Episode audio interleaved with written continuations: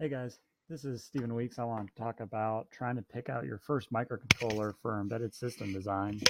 Designing embedded hardware can kind of be a major challenge, especially when you're looking at all the different possible choices out there on Mouser or DigiKey. You have to consider things like RAM, peripheral interconnection, what type of sensors you want around your board.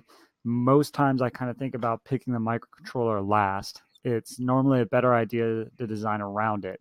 So analog components and ICs are going to be pretty simple. If you want to be able to measure temperature, you know what that's going to look like. So that's the first thing you want to kind of do is build around that temperature sensor measure. Once you have this idea of what your circuitry should look like, then you need to figure out how to talk to it. So picking the best microcontroller kind of comes into there. You might realize you have a simple enough analog system where you could use an 8-bit microcontroller instead of a 32-bit microcontroller. This is nice because it would save you money and you're probably going to be able to buy more parts for your prototyping and your board setup.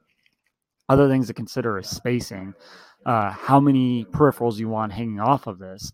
So the 8-bit might be able to do it for as far as simple processing techniques go, but it might not be able to handle the entire system process if you need a lot of peripherals hanging off of it.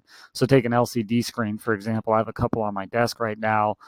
They can range from 16 to even 24 data lines you have to run. Now, you might not run all of those based on how many characters and displays you want to do.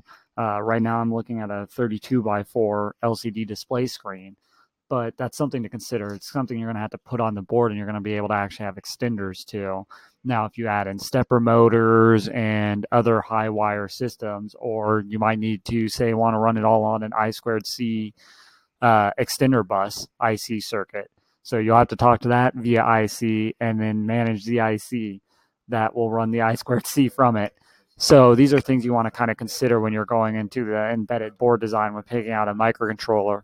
In the next episode, we'll get a little more in depth to looking at a microcontroller data sheet and kind of getting an idea of how to read special function registers, getting an idea of how to use special programming systems that come with it.